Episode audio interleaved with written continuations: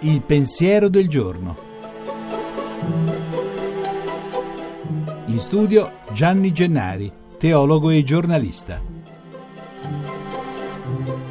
Domenica Oggi nelle chiese si legge un brano del Vangelo di Matteo nel quale Gesù dice beati per nove volte quelli che in apparenza sono tutt'altro che beati, i poveri in spirito, che non sono gli sprovveduti, ma quelli che mostrano con la vita che c'è qualcosa di più importante del denaro e del successo, e poi quelli che piangono, quelli che hanno fame e sete di giustizia, in un mondo pieno di ingiustizie, i miti, i misericordiosi, i puri di cuore, gli operatori di pace tra gli uomini sempre in guerra, i perseguitati per la giustizia e infine, rivolto a tanti che da allora in poi sono suoi discepoli, quelli che saranno perseguitati e insultati e calunniati per causa di lui. Un paradosso evidente. Dire beato chi evidentemente sta male ed è perdente sembra una follia. E allora? Allora il senso forte di queste beatitudini, che in un altro passo del Vangelo è messo insieme al rovescio, e cioè non beati, ma guai a voi che vivete per i soldi, costruite le guerre, perseguitate i giusti e altre nefandezze, è l'annuncio. Sono arrivato io,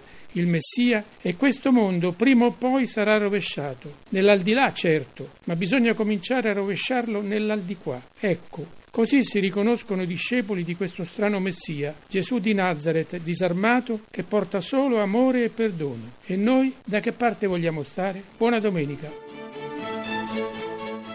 La trasmissione si può riascoltare e scaricare in podcast dal sito pensierodelgiorno.rai.it.